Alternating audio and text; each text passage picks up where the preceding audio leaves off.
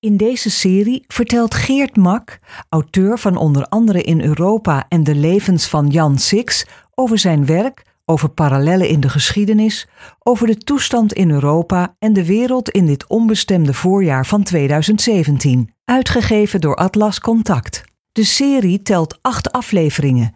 Dit is nummer 5. Als je zo'n reis door de tijd maakt met die familie Six, dan kom je op de gekste plekken terecht. Dat was eerlijk gezegd de lol van mij ook bij het schrijven van het boek. Maar een van de plekken waar ik gedacht had nooit terecht te komen was Amerika. En toch gebeurde dat omdat een van de voormoeders, moet ik zeggen, van de Sixen nauw betrokken was bij het ontstaan van de Verenigde Staten. Ze was een enorm fan van George Washington. Lucretia van Merken. Ze correspondeerde zelfs met hem. Ze schreef een loflied op dat beginnende Amerika. En ze had ook een jonge vriend die naar Philadelphia was geëmigreerd. En die ook haar prachtige brieven schreef over het leven in dat beginnende dynamische Amerika. Wat zo interessant is, is dat je merkt dan dat die Verenigde Staten van Amerika een geweldige invloed hadden op het denken in Nederland. Misschien wel meer dan de Franse Revolutie. Die patriotten die later het Nederlandse gevestigde bestel zouden bestormen, dat waren eigenlijk vooral Amerikaantjes, hoewel ze Franse symbolen hadden. Maar je ziet ook de andere kant. Je ziet ook dat die republiek Amerika, de beginnende Amerika, beïnvloeden. Want per slot, die Amerikanen moesten een hele nieuwe staat uitvinden. Zonder een vorst en zonder een koning. En uh, het enige grote voorbeeld dat ze hadden was de Republiek der Zeven Verenigde Nederlanden. Dat, dat systeem draaide per slot al twee eeuwen. Dus ze keken heel goed naar die republiek. En als je je daarin verdiept, dan merk je dat in tegenstelling wat sommige auteurs wel zeggen, en ook wat wij natuurlijk als Nederlanders met grote trots horen, dat die Amerikanen ons systeem niet hebben overgenomen. We denken altijd van de Amerikanen hebben een heleboel gekopieerd. Als je goed kijkt en leest, dan zie je dat ze juist teruggedeinst zijn. En waarom? Heel simpel omdat die Republiek der Zeven Verenigde Nederlanden eigenlijk een rommeltje was. En omdat ze heel goed aanvoelden dat dat zo aan het eind van de 18e eeuw op instorten stond. Dat het niet werkte meer, dat het niet efficiënt was. En Amerikanen kozen daarom in plaats daarvan echt voor een stevige federatie in Washington, terwijl ze tegelijk de losse staten een grote mate van autonomie gaven. En dat systeem is de basis geworden voor het huidige Amerika. En dat is ook het basis geworden van het succes van die federatie. Want de dingen die ze samen moesten doen, bijvoorbeeld buitenlandse beleid, defensie en nog zo'n stel dingen, die, die D konden ze ook efficiënt, ja, die konden ze efficiënt doen. En bovendien, die federatie ja, maakte ook dat beginnende Amerika behoorlijk democratisch, ook op het niveau van Washington, het federale niveau. Waarom moest ik zo verschrikkelijk aan onze Europese Unie denken toen ik dat allemaal neerschrijf? Omdat de Europese Unie precies in dezelfde fase verkeert als die Republiek der Zeven Verenigde Nederlanden aan het eind van de 18e eeuw. Dat was ook een halve federatie. Maar die provincies die moesten voortdurend terug, of beter gezegd de afgevaardigden van de provincies, naar hun diverse hoofdsteden in Zierikzee en Leeuwarden om ruggespraak te plegen. Zodat de Republiek der Zeven Verenigde Nederlanden niet efficiënt kon reageren. In tijden van nood lossen ze dan op door de stadhouder te benoemen als opperbevelhebber. Maar als dat even niet zo'n handige figuur was, bijvoorbeeld stadhouder 4 of stadhouder Wilm 5, dan liep dat helemaal mis.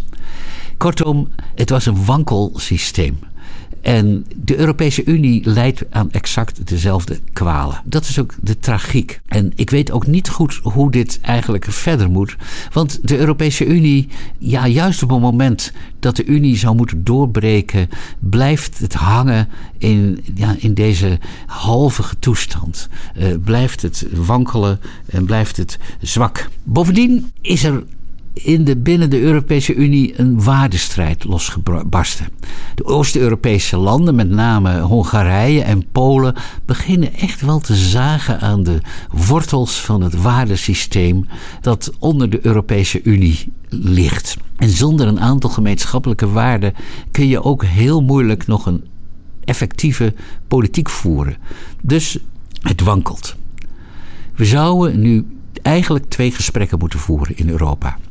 Eentje over die gezamenlijke waarden.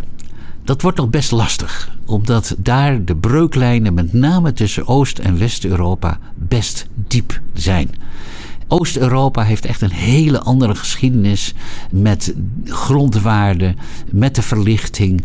Ook de relatie tussen burger en staat, die was in het verleden echt heel anders. Dat verschilt enorm van West-Europa. Noord-Zuid, ook ten dele. Ik denk dat Noord-Zuid de breuk meer economisch is, maar dit waardediscussie die zal echt heel moeilijk worden. En daarnaast zullen we een discussie moeten voeren over de organisatie van de Europese Unie. We zullen bereid moeten zijn om aan een beperkte federatie soevereiniteit over te dragen. In feite gebeurt dat eigenlijk al lang, maar het is veel beter dat daar helderheid over bestaat.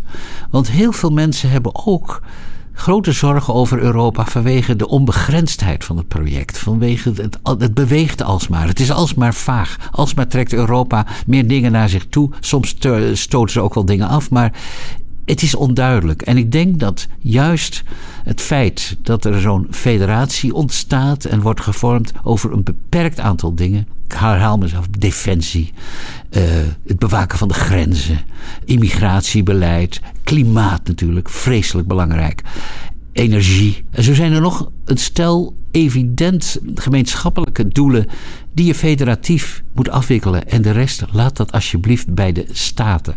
Dan ontstaat weer duidelijkheid. Amerikaanse staten hebben in veel opzichten veel meer autonomie, kunnen veel meer zelf beslissen dan de, de Europese nationale staten op dit moment. Die duidelijkheid en dat evenwicht moet weer hersteld worden. En dan krijg je een helder Europa. Ook een Europa dat je ook op federatief niveau echt democratisch kunt maken. Waarom kun je niet een burger zijn van Groningen en daarover Groningen beslissen. En een burger van Nederland en over Nederlandse zaken beslissen. En ook een burger van Europa. Stel je een federatie voor.